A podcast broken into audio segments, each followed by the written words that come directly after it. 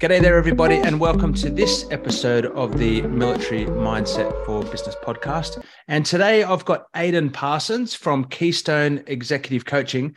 And I'm really interested, interested in talking to Aidan today, particularly about his experiences in going into business himself, but more importantly, how, as an executive coach, does Aidan really support business owners reach their full potential?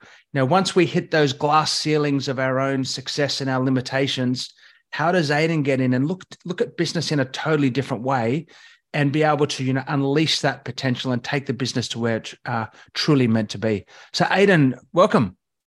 Thanks, thanks, Pete. Great to be here. Great to have a chat with you, mate. It's always fun. This time we're recording it, of course, so we uh be on our best behavior, I'm sure. of course, of course, mate. Uh, we, course, we do always. have we do have a little E with the box around it for some of our guests, but uh, you know, it's up to you how we roll. But mate, look, I'm really happy for you to join me today. And you know, you're someone that I've, you know, had fringe relationship with over a few years. We've both been, you know, co- common consultants and uh, and and shared advisors around certain entrepreneur bodies and but mm. I've always really admired the way you're able to understand business, capture problems, and solve them. But before we get into that, um, obviously there's a twinge of an Irish accent there. Can you tell us about there the is. Aidan story and, and, really how you got to Australia and how you got to be in business here? yeah, well let's, let's let's start at the beginning. You know, um, so so uh, I'm an Irish Australian. So so um, my mother is Irish, my father is Australian, and at the age of seven, uh, we basically me and my five siblings grew up with uh, with mum in Ireland alone. So we grew up in this very rural area. Um, it's called Leitrim. There's still no traffic lights in Leitrim, and my mother doesn't have internet basically where she lives. Um, so it's very rural, but a stunning place. So um, from the early days, you know, uh, I just just you know got on with it, uh, and then from there, uh, you know, went to high school. Uh, did very well at rugby, got some rugby scholarships, helped a lot with the, the family position and sort of how we were progressing. Um, and then at the age of 19, I came to Australia to find my family, find my father, um, learn more about my Australian side of my life. And in the first week, uh, I landed in Australia with the intention of doing a, a thing that all you know young uh, Irishmen do when they come to Australia, which was to travel around and see all the different things that Australia has to offer. And in the first week, I met my wife, uh, and I've been with her ever since, ever since I was 19. So, um, this is a pretty significant uh, life event. Had did you have a relationship with your father at this point, or had you no. met many times? No, so, not at all. So my father left when we were seven, and we didn't hear from him until I turned 18. Um, wow. Uh, yeah. So, and there was a lot of like challenging things that happened in that period, Pete. Like my mother had a, um, so five kids under seven. My mother had a, a, a with a truck um, and had a, a, pretty severe injury, brain injury. So from the age of maybe like 13, there was a responsibility thrust on on everyone, you know, not just me, but on like my aunts and uncles to sort of keep the house going while mum recovered. And mum recovered very well. But by the age of about 16, 17, you know, she's back on her feet again. Um, but yeah, so so we kind of I think a lot of my resilience and my willingness to to kind of grind through things comes from that period of my life, you know, getting up early and doing things to make a bit of money um, to keep the wheels turning. So, so um, as as a young young boy into a young man growing up in Ireland, how did you feel mm. towards Australia, knowing this being half Australian? You know, was there some kind? What was that affiliation like in terms of the Australian culture and lifestyle? Yeah, so that's such an important question. I so if I was in Ireland, I would support Australia. um, so it was uh, it was predominantly because they were better at rugby union then. they were like, like those days. Have, those, those days so, may have passed, but there was a time there was a time, you know, and I'd actively, you know, be looking for an opportunity to declare my Australian heritage. But I, I always just sort of had an aspiration or thirst to know about Australia, you know, because I always did feel Australian, you know, I and I feel like because I did live a small part of my life in Australia, so I did feel Australian. Um, but uh, yeah, so I, I kind of just wanted to explore it. I just wanted to know it. I also wanted to track down that part of my family and understand that side of my family more. Um, yeah. When when you arrived in Australia, though, um, you know the classic Irish story is like eastern suburbs of Sydney, or you know potentially a, a trip up to Byron Bay. But you ended up in like was it Roma or Charleville or somewhere right, there? Western Queensland. Yeah, Western so, Queensland. So this is not the so classic I, story. No, it's not the most uh, you know picturesque place to go. So I ended up finding my. So I found my dad. He was out in Western Queensland in Roma. He was working there um, as a uh, he's working in the mental health services, funnily enough. And so, well, good place to start. I got a job on the gas fields. Um, I was just going to be a laborer working in the gas fields. I had very little experience at all, um, but uh, practically none. But turned up, and the job that I had lined up for myself had since evaporated. Um, so I handed out some resumes, and I got a job in a pub called the Roma what was it called? The Club Hotel Roma. That's right. And I was a glassy in there.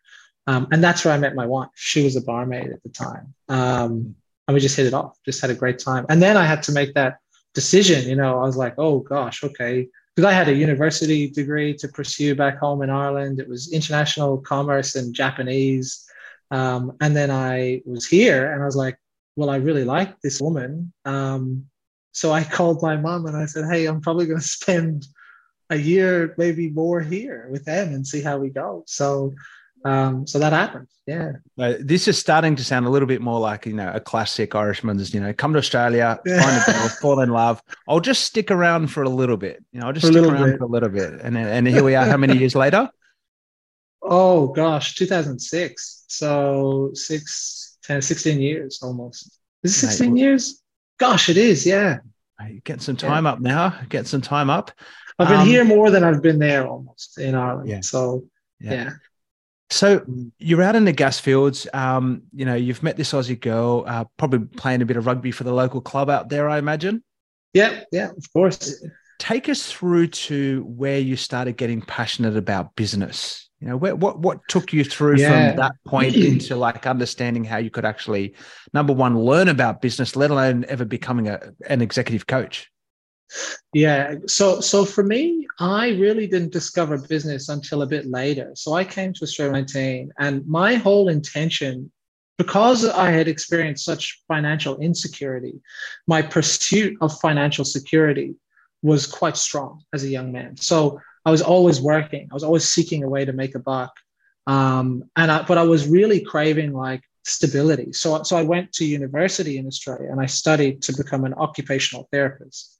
Um, and I did very well and I graduated. And business, for me at that time in my life, business really didn't hold the security that I wanted. Hmm. Um, so I actually graduated as an occupational therapist and I became an occupational therapist in mental health services and did very, very well. Like was was like phenomenally well trained and did phenomenal work. Um, but when you know, fast forward to the age of about 24, maybe even 20, 24, maybe 23. I remember I was looking around at my peers and I was looking around at the, the future of being a health professional, um, which is not a bad future. My wife is a health professional and it's a great profession and a great career.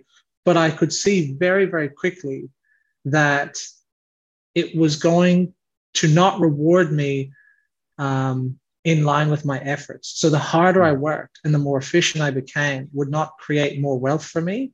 It would kind of get me more responsibility. And that's when I realized I needed to almost like step out of the pen, the secure pen of like, you know, a good employment structure with great superannuation, all that sort of stuff, and get into the world of like, the harder I work and the smarter I work and the more money I can make for other people, and the better value I can deliver for other people, the more money I will make and the more security I will make as an individual. So I kind of need to jump the fence and get into the wilderness of, of the commercial landscape to fight my own corner to, to kind of like feather my own nest. So so I actively started investing in business, invested in coffee shops, invested in gyms, you name it. Yeah. It's such one of those crazy oxymorons about human society that the sometimes the harder you work, the less successful you get. Uh, particularly yeah. in healthcare, you know, my, my business partner, Maddie, is always like, Oh, you've done every job in the world. But I was a personal care worker in nursing homes when I was about 19 or 20. I was, mm. you know, growing up in Katoomba, it was one of the only jobs you could actually get in a small town. I was like, mm, I literally saw that in the paper. I thought, how hard can that be? And I did it for several years. But uh, some of those most important jobs, you know, just recognizing healthcare workers out there, you know, particularly over COVID, they've done put their lives on the line literally um, for yeah. sometimes minimal reward, minimal reward. But again, coming back to business, it's about this massive like conviction to say, oh, I just see a different pathway and I'm just going to have a crack. Yeah. Yeah. And like, like, don't get me wrong. Um, a, a huge part of why I couldn't continue as a health professional was it was to be very honest, it was probably just too hard. Like it was very, very hard. Like the burden of of of working in that way and, and the the emotive cost of caring that much for so long was very, very challenging. And I knew I just wouldn't be able to sustain it mm. over time. So I had to find another way, you know. And I hats off to I look at my part, my wife, you know, and she works, she works so hard and she cares so much um, and I just know for a fact I would not be able to be the type of clinician I would have wanted to be yeah. if I stayed. So, and you're right, like jumping jumping into that world of like into the deeper water of like, well, now I'm going to find a way to feed myself, um, was kind of my only option. Mate, I want to come back to something um, you mentioned a couple of minutes ago that your first connection with business was investing in businesses, not starting mm. in businesses. Did I capture mm. that right? That you actually weren't the key player, driver, operational person, but it was more of an investment strategy because this seems to come full circle in your, you know, maturation of your model at the moment. Yeah. So, so essentially, what I'm very, what I worked at very early on is that I'm a I'm a very good executive. Like I'm, I'm I, I function in an executive way very very well. So from the beginning, the safest way for me to sort of test my, you know, test the temperature of the commercial landscape, we could say, was to was to give money to friends and partners and opportunities to fund the development of, of their vision and then support that business as an executive. So support it from a strategic perspective, a planning perspective, an execution perspective. So you know, I'm not a PT. I'm not a, I'm not someone you probably would ever want to be your PT. Um, but in saying that, I can facilitate the growth of a gym very, very well. I can facilitate, I know nothing about coffee, but I can facilitate the growth of a coffee business incredibly well. So that was my first sort of foray. Yeah. And Aidan, this is one of the reasons I wanted to get you on and talk to you today because there's going to be so many essences of military mindset that come out in the in what you do here. And the 1st mm-hmm. one is I call it the general's mindset. You know, and in the military, like there's um, all respect to any rank, no matter you know, private, you know, corporal, you know, officer, whatever, doesn't matter. But it's all about the mindset of your role, and you've got people mm. who are actually doing things. And the general's mindset is how we you know, command, lead, strategize, and give direction for how to support others to be the best that they can be. So this Correct. this is really early on in business. You you the epitome of that general's mindset of I know I don't have to be the master of this, but I can guide and support you for you to be your best. Correct. And I would see myself and still do myself see myself as a catalyst. it's like um, you can hammer nails all day or you can use my nail gun you know it's that kind of like facilitation of an accelerated result. So um and that, that's just from functioning it pardon me from functioning as as an executive. So um so yeah so that was kind of the first way. And then realistically i had an executive coach at the time um, and i saw how much we are paying him. I was like holy moly we're paying this guy some money. And i was like I'm sh- I know I could do better than this guy. Like I was like, yeah. I was like, he's great, but I was like, I, look, if that's the competition and that's what he's paid, I'm going to work. So then I quit and I started Keystone, started Keystone Executive Coaching. So, yeah, um, pushed into predominantly sort of like tier one executive coaching. So we're talking like large corporates, large sporting organizations. Did some work with the AFL, the NBL, um, the NBA actually um, and then large mining companies, blah, blah, blah. So always around that executive coaching gotcha. process, working with employees. Yeah. And we just got to be careful here, mate. I'm an NBA nut San Antonio sports fan. And I don't know where you're on the world, but it's uh, the NBA draft, uh, sorry, the NBA trade deadline closed 21 minutes ago. So I have to hold myself back from going down, down an NBA rabbit hole. Um, so, but it's again this this quest um, to elevate yourself to be operating in your higher space and empowering people to do that. So, mm. Keystone, the first part of Keystone advising corporates. Um, where did the business go from there in terms of going from corporates into business owners? Yeah. So so for me, it was quite clear. Whilst I was good at the corporate executive coaching stuff, once again, I was like, mm, the efficiency isn't there for me. I'm not getting the sharpness because most executive coaching relationships are set up in this like client sponsor coach scenario where you have someone paying someone else to receive coaching. So the level of investment and accountability is kind of variable depending on the situation at hand. Also sales cycles are longer. There's more hoops to jump through. There's like you, you become unable to influence things the way you need to influence them to get the outcome you want to because you're a you're, you're not in the driver's seat necessarily. So it became very clear to me that executive coaching whilst i was good at it still wasn't going to give me that efficiency and scale that i was aspiring for um, in business. At, at that point in time i also had friends, peers, networks from footy coming to me and saying, Hey, can you help me with this? Can you help me with that? And these guys are small business owners. And I'd sit down and just kind of give them my knowledge, fix some stuff for them. And and they were like, you know, you, you know, you're pretty good at, you know, directly working with me in my business. I hired a business coach myself who will remain nameless. Um, and it was horrendous. It was not a good experience at all. And it was kind of a repeat of the executive coach relation. I was like, man, if this is the competition, yeah, and this is what they're getting paid, I'm going to work. Um, yeah.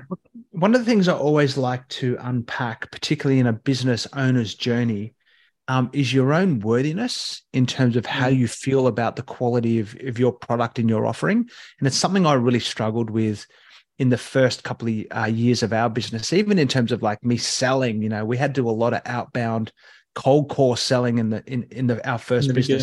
Beginning. It was brutal, but it was uh, extremely lucrative. Um, yeah. Now now I can you know do it with a plum, no problems. But this mm. worthiness around, particularly in your role of being a coach, how did you like really empower yourself to be able to stand there and confidently, really confidently, be like, I'm really good at this stuff. You know, like I yeah. really own this space, and you should listen to me. Yeah. So a huge part of that for me is evidence is like if I have a body of evidence that can show that I can do what I say I can do, I have no problems with with anxiety or, or concerns around that. So at that point, I had been successful in both the coffee shop and the gym, um, and we kind of exited those. And I had also, I think I had worked out for myself that there's no so sometimes when people feel like that, right? When they feel anxious like that, they're like, God, I need to know more. If only I know enough, then I'll know I'm good enough. And I had worked out that it's actually not in, in growing a business, it's not what you know alone. It's it's very rarely is it just what it is do, that you know. Like if it was just like realistically, Pete, if it was just information, um, we would all be trillionaires, you know, because we have access to whatever information we need. You know, like it's all available it's the right information at the right time with the greatest rate of return and the least amount of effort that compounds return in business. And I knew that that's what I was very good at. I was very good at like synthesizing different priorities to scale things quickly and safely and profitably. So I had a nice body of knowledge behind myself. I had a lot of evidence. But really, the thing that kind of took all the heat out of that equation is I, I asked myself the question okay, you're going to go do business coaching now. You're going to let this executive coaching stuff go. What would you want from a business coach? And at the time, all I wanted was someone who was going to have a financial stake in my success. I was like, if someone, if I'm going to pay someone thousands of dollars every month to grow my business, they have to have financial accountability for that. They have to be invested in the financial growth of my business as well. They don't need to invest in my business, but whether or not they get paid needs to be dependent on their performance. And that was my model of business that I came up with, where it's this pay on result business development. So, you know, we don't charge our full fee unless we hit the targets we tell you we're going to hit. We hit over 95% of them. Um, so for me, I think that also took the pressure out of the situation because I didn't need to convince anyone that I was good enough. I was able to show them that I'm good enough, you know, and and I was able to do the things that got me paid, you know. Um, and also the last thing is I have yet to see another business coaching firm, advisory firm, or consulting firm that's willing to put skin in the game the way we put skin in the game. I just don't see them. There's yeah. there's no greater confidence in um, I'll deliver first and then I'll take the rest of my payment later. Yeah. And that's yeah. just it's just pretty black and white. Like if I don't deliver, I won't get paid my full amount. So I'll I'll deliver. Yeah. It may and it also like I kind of take pride at like so I learned a lot of this from being a therapist, right? So like if someone comes to you for help, that's a phenomenally sacred position to be in. And I use the word sacred sincerely. I'm like, if someone says, Hey, Pete, you know, whatever the context, like, Pete, I'm having some trouble with my wife, or Pete, I'm having some trouble with myself, you know, I need some help, you know, that's a phenomenally important, it's such an important position to, to hold for someone. And the capability for people to abuse that position is it's endless. It's endless for people to use that to ill gain, you know, that, that vulnerability that someone shows. So for me, I, I knew that if I always prioritized like integrity, authenticity, honesty, suitability, all the all the things that I know if I live my life a certain way, I will live a good if I live if I'm honest, I live a good life. If I'm integrous, I live a good life. If I'm disciplined, I live a good life. If I could translate those fundamental standards of being into a business model, I knew the business model would be successful. So if we just play it out, someone comes to you to help grow their business the first thing you do is you make sure that you can actually grow it. So you assess the business deeply. And then from assessing the business deeply, you make a recommendation. And if I, so if let's say that I assess the business and okay, I think I can grow this business. So then I set a target.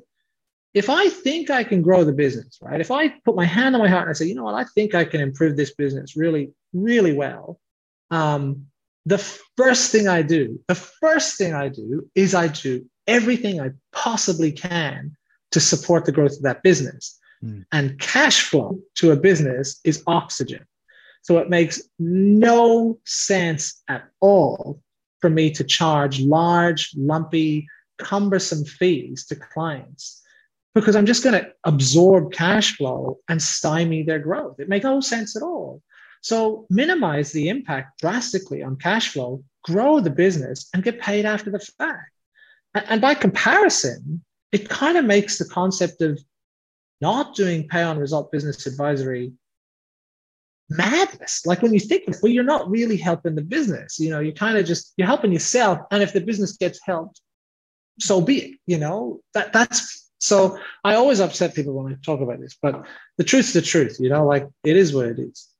Mate, I just want to come back to your point there in terms of your initial analysis. So just give us mm. an hmm. idea. What sort of size business um, do you normally come come into impact with? You know, the, uh, where's the owner on the journey? Roughly, how many people have they got got on the team? Not so much product, but more mm. what's that business looking like, and what is holding them back?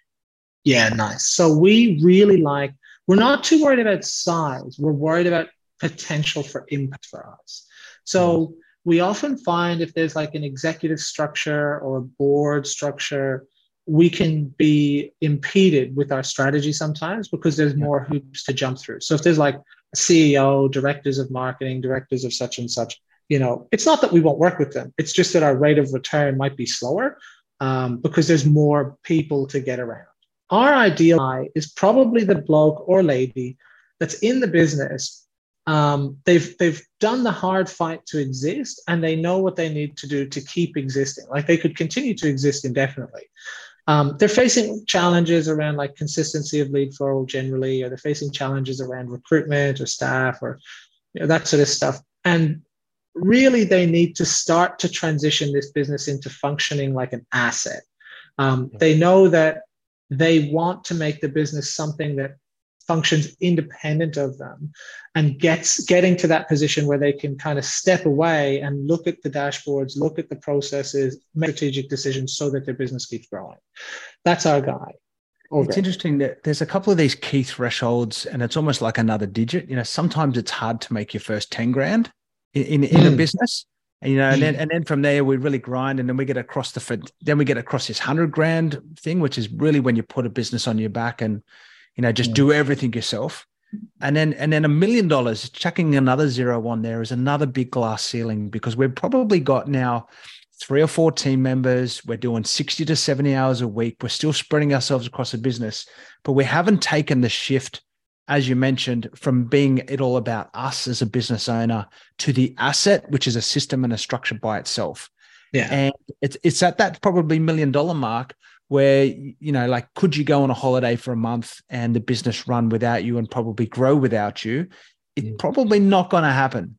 But as mm. we punch through that glass ceiling, you know, systemized structure, um, now we can start creating really what we want out of you know the probably the reason we went into business in the first place for yeah yeah 100% like it's it really does seem to float around those numbers that you're talking about as well like the guys that we really ring the bell for are they come to us between 300 and 500,000 dollars a turnover not necessarily very profitable and they'll walk away firmly in the you know the seven figure domains yeah. and taking holidays, working six days, sometimes a couple of days a week, you know. Um, yeah.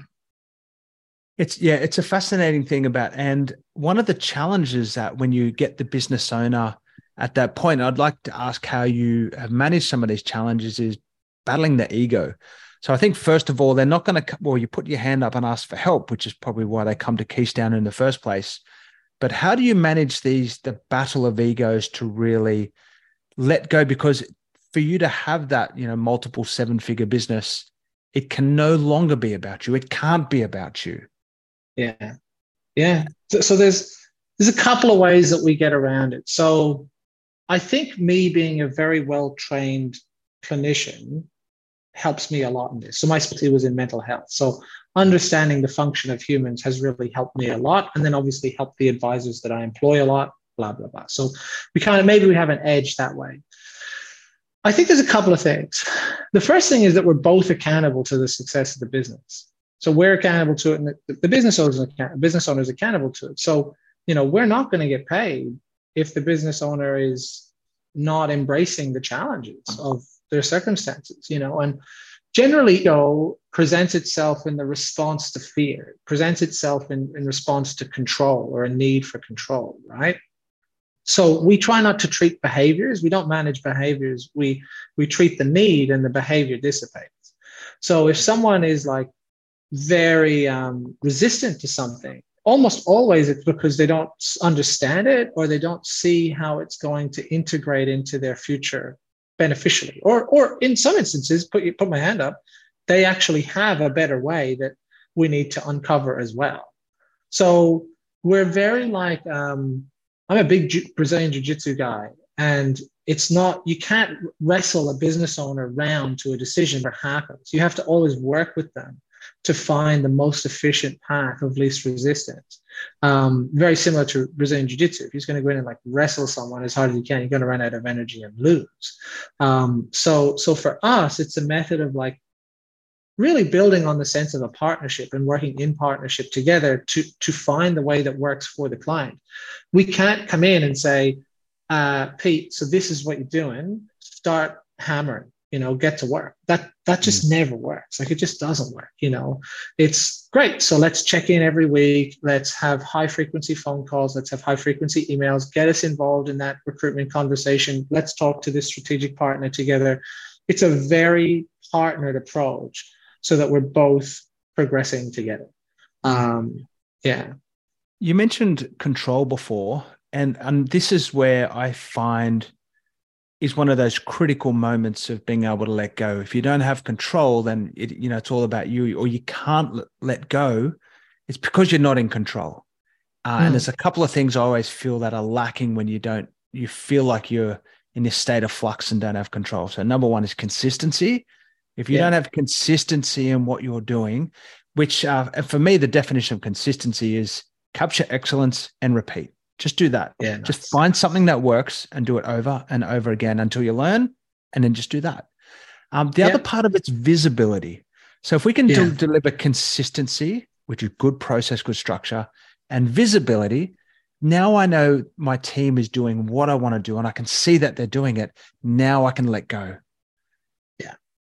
In, in terms yeah, of where, when you're coming into these businesses that are, you know, just chomping a bit to, to cross that seven figure threshold, which part of the business do you find that they, you know, are struggling with? Is it, is it really understanding their, their cash flow? Is it, you know, you talked about generating leads, sales operations. Where, where do you find the most common you know, you know, chink in the armor is? It's it is very much case by case. You know, like for example, in construction, like if we pick if we pick an area like in construction, um, most construction guys don't sell; they just give quotes. So in whatever sense of construction they're in, they don't they don't really sell. They don't they don't engage the customer in a process to help the customer trust that they're the right person to get what the customer wants.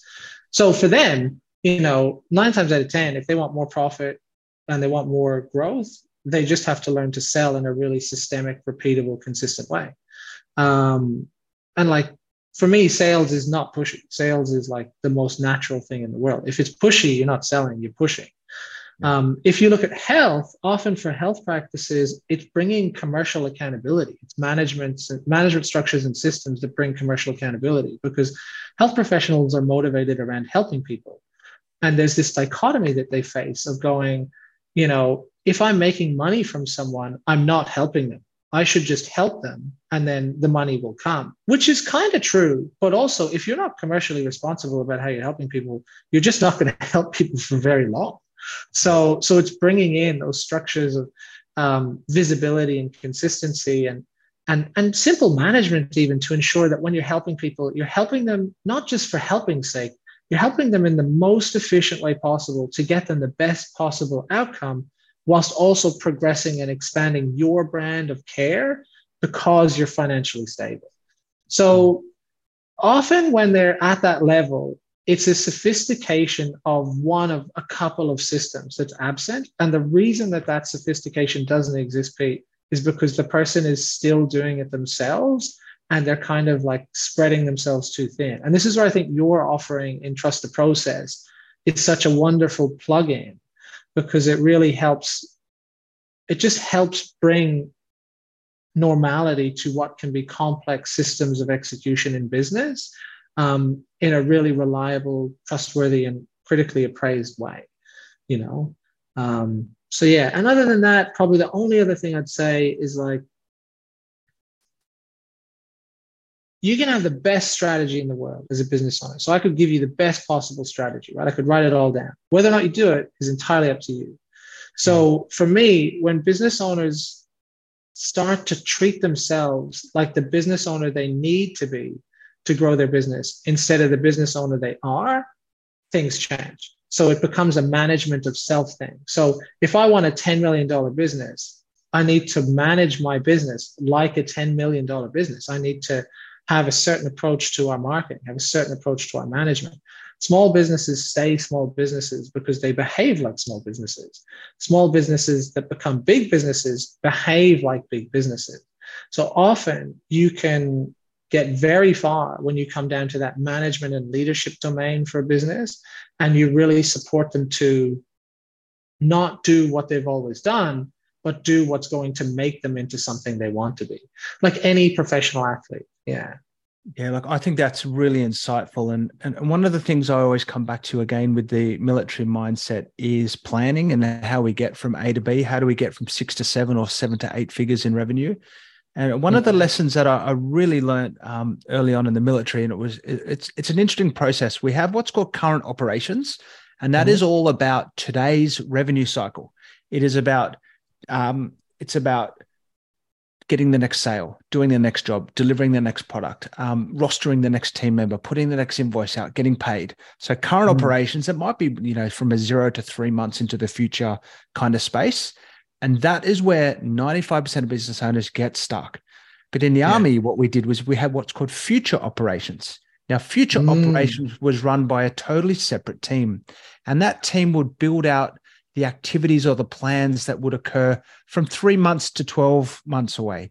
So, for example, a new product line, a new activity, and they would literally go through and complete all of that actions. And when it was ready to hand over, they would then give it to current operations to deliver on a on a daily mm. basis. But then even further to that, we we actually called it planning, and you know, plan and planning is what happens, you know, a year or two or three into the future. But there's things mm. if I don't do them today, like for example, if I want to expand to the US or you know maybe franchise the business one day, there are something that there are some things I need to do today, and if I don't do them today, they will never occur in 12 months' time. So it seems like getting you on board is really a way to almost have that future operations and future planning to allow the business owner to continue in current for a while so they can mm-hmm. focus mm-hmm. on what they're good at. Is that is that a way that you would see how you support looking into the future? Yeah it's it's it's it's supporting them to make the transitions into what they need to be. You know we're a catalyst for their progression um, and also we're a partner in their progression. Like we can't we can't we would never be successful if we just tell people to do. Like we have to help them do it all the time. Um, and we kind of like doing that as well because we're helping them we know we're progressing right? So so um, yeah i think you've captured it very well. It's it's supporting that transition to what they're going to become like we're the catalyst for their growth. It's funny it's something about business and again coming back to ego um, there's a couple of things in life where if you don't get lessons or you don't get help, you're probably not going to be good at it. Like, so yeah, golf, mate, like golf, for example, yeah. you know, like, I don't know, you, it is impossible to just turn up and play a good round of golf. Even after yeah. hundreds of lessons, for me, it's still impossible. Um, skiing is another one, right? If you go mm. to the mm. mountain and think you're going to jump on a set of skis or a snowboard and be any good, just not going to happen because sometimes yeah. what a coach teaches you is the exact opposite of what you think. So, for example, golf, mm. you've actually got to take a big chunk out of the ground to make it to make the ball do properly. Or skiing, what really surprised me until I got lessons was if you do what you naturally think you want to do and get close to the mountain, that's exactly what's going to make you fall. You actually mm. have to lean away from the mountain for your skis to gain traction. And, and obviously, this is coming from someone who's only graduated out of Milo Club. um, so but again, in business, um, a lot of the time, it's something that we don't ask for help for. We just, we're good at something. So we yeah. think, I want to work for myself instead of for the man. I'm going to be the man. Yeah. So, and then we go into a, but it's business is a whole different art itself than the, what you are delivering operationally. Absolutely. Yeah. How have you found, you know, like um, the impact on people's lives by being that coach, mentor, to you know really open their eyes up to what they never even realized was possible. Uh that's probably the best part of it to be very frank. So like when people work with us pete they work with us for very long periods of time you know like we transform their business. We work on yearly contracts right? But like people just work with us pretty much indefinitely because every year we're kicking goals and moving forward you know? So if i'm going to be very frank you know we see like we see guys and girls who, who come to us and they're people generally leave it too late. there's one thing I'm like, people probably leave it too late. You know, yeah. so there's a big lift in the first six months. They come, they're exhausted, they're tired. They've generally spent money on something else like us that didn't work. That's a very common theme. Is that like i spent money on this thing and it didn't work, um, and they're like probably six to twelve months away from like really having a very hard way of doing their business. Self combustion self combustion, yeah, they'll just just kind of burst into flames. Um, to like you know, fast forward to one of our clients sold his business for twenty nine million dollars. You know, we we yeah. started working with him at eight hundred thousand. You know, I went to a client's wedding um, in November, and it was fantastic. You know, like he's he's been able to create this beautiful series of businesses now that facilitates a way of living that is magnificent for him, his wife, and his son. So we kind of get this opportunity to, you know, we saw one of our clients bought a Ferrari recently. It's been his dream car for forever, you know, like, and um, bought holiday home. You know, I, I suppose what I'm trying to say is like seeing people, they feel what they want. Like people kind of know what they want that to be in the future. They know they want their way of living. Like they want freedom and they want um, have enough money to be able to live a certain way and the freedom to live that way as well seeing them realize that like seeing them progress towards that and then find the next thing and the next thing that they're going to pursue like that's a deeply, deeply rewarding uh, craft that I think, you know, if it was for me, if it was just about money, like if I just wanted to make money in business, um, I just would do other stuff, you know, like there's plenty of ways to make money. But being able to work with people to transform the way that they live their lives and their business helps them live their life um, is great. And like all my clients, I would call them all, you know, very dear friends. You know, yeah. they've all I've been to their weddings. i I know their kids. You know, they know my kids. It's a very healthy way to work over time. Um, yeah. I've got a real simple analogy to how effective you are as, as a business owner on your journey. And it's all about what you do after dinner on the weekends, right? Um, yeah. If you're doing administration in your business after dinner on the weekends, or you're doing something in current operations, you're rostering staff, you're doing invoices, you know, you, are mm-hmm. planning the next week's, next month's activity then there's something fundamentally wrong with what you're doing because that time should be reading, health, exercise, kids, sleep, anything yeah. but business. Yeah. Again, on your weekends, you know, business, um, it can be a cruel master, you know, and once yeah. you are, are committed to this path, it's very, very easy 60, 70, 80, 90 hours a week. Yeah. Um, and if you feel that you're in this situation, uh, it's like you're going down to the golf range and wondering why the balls are going left, right, and center. Sorry, never center, probably. Never and, center, yeah. So, so reach out, find a mentor, find a coach, find somebody who's been there before you, and um, you know, park the ego and try and get a bit of a hand here, because you can't mm. self combust. It's for your for your own health, for your own sanity, for the sake of your kids and your family and friends. Um, ask for help sometimes. 100% and it's like it's it's there's you will never do any harm asking for help early but definitely do harm asking for help late yeah you know it, it's yeah. so hard to undo it you know where do i find mm. the time to save the time to spend the time kind of kind yeah. of things i think one of the things i really um you know in when we apply these kind of lessons to business we've got to really you know try and find these like anti grind or work hard once kind of mentalities. You know, how do we mm. actually capture things? We'll work hard once to deliver a solution, a solution to avoid me from having to be in this constant grind. But again, I'll, I'll keep coming back to that point. Is um, in my first business, we did we did super well. You know, we went from zero to multi seven figures in you know eighteen months. Um, mm-hmm. However, we left millions of dollars on the table because fundamentally we didn't know what we were doing. We just had a crack. Mm. We got, I would say, lucky.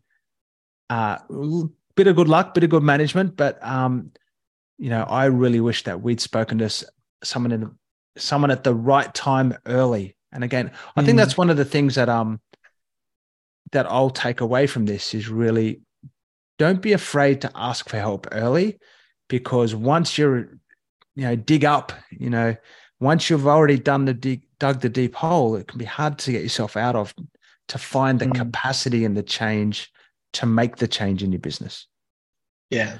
Yeah absolutely. And like it's so often so when we so so of, of course now i own multiple businesses right and some of those businesses i own in partnership with my clients the ease with which you can build a business from the ground up if you build it the right way is like is astounding compared to the first the first time you know like that yeah. coming at it from that repeatable plannable critically reasoned business development process just it just expedites that you know yeah yeah Love and I'll just I'll just caveat what I was saying before. If you are in a deep hole and you are doing 78, 90 hours a week, it's not too late. So don't not ask for help because it is down yeah. into the Yeah, yeah, yeah. But in reflection, if you're if if you're sort of anticipating where this business is going in the future, again, particularly if you've got family, and particularly um, you need to focus on your health and being a great human because life is more precious than business. You know, business should be the oh, vessel yeah. That allows us to get what we want out of our life, not consume our whole life doing this thing yeah. called business. Yeah, I love it. I love it, man. We say the same thing. We say that it's like your business is just a vehicle for your life. Like how you build it and how you drive it will dictate where you go and how the journey is. You know, like so build the right type of vehicle. Yeah. Um, Yeah. Let's get you to the point where after after dinner and on the weekends, you have the choice about what you do. Now you might choose to sit up at night and do some strategies, some planning, or maybe even, you know, think think about putting that new business idea into life. But it's about a choice to to want to do it rather than must do it after dinner because everything will fall apart if you don't do an extra four hours. Yeah. After Oh God. Yeah. God. Yeah. Mate, tell It's us how do we find Keystone Executive Coaching, mate? If people want to chat to you, how do they find you? Easiest way is just Google us. Um, we do have a pretty, you know, our, our social footprint and our digital footprint's always increasing. Um, but we're not in it to be the biggest. Like we're not, we don't want thousands and thousands of clients. We want to make sure every client we get, we get a phenomenal outcome with. So our growth trend is pretty conservative, um, but our results are very, very positive. So the easiest way is just find, just Google us, Keystone Executive Coaching, or just call me directly. You know, like I, I'm always free. Like I'm not working all the time, so I'm always available to just even pick someone's brain, pick over a problem with someone, see if I can help. Always happy to help. Perfect. I'm going to put the contact details down in the show notes as well as um, you know, LinkedIn connections. It's Aidan A I D A N Parsons. So look, Aidan, a real pleasure um, to have a chat with you today. Uh, You're one of these guys that when I and we do cross paths and we get into a yarn, it could just go. We need to do one of these for fire, forever. fireside night chats, mate, with a couple of Yeah, whiskey. I'm hundred percent into that. Yeah, nice big slab of uh, T-bone steak or something. It'd be good. Oh, mate, love it. Yeah, Um, my biggest takeaway from this is you know, the value of coaching and the value of mentorship. Again, why do you expect to go to the ski fields for the first time and think, oh, I'm just going to nail this? Or, you know, like, why do you think you could turn up at a golf course for the first time and ever even think you're going to like be successful? Yeah. So finding the right partners and the right people to, uh, I'm going to leave on a final word, be the catalyst to your success. You know, if Yeah. you don't have that catalyst, that's the spark that'll really take you through to the next level. Mate, thank you for joining us today. it's been great to be here, Pete. Thanks for having me, mate. Good to see you as always. Yeah, brilliant. And thanks everyone else for uh, the episode Military Mindset for Business. Do that click, like, share thing. Uh, this is Pete Liston out.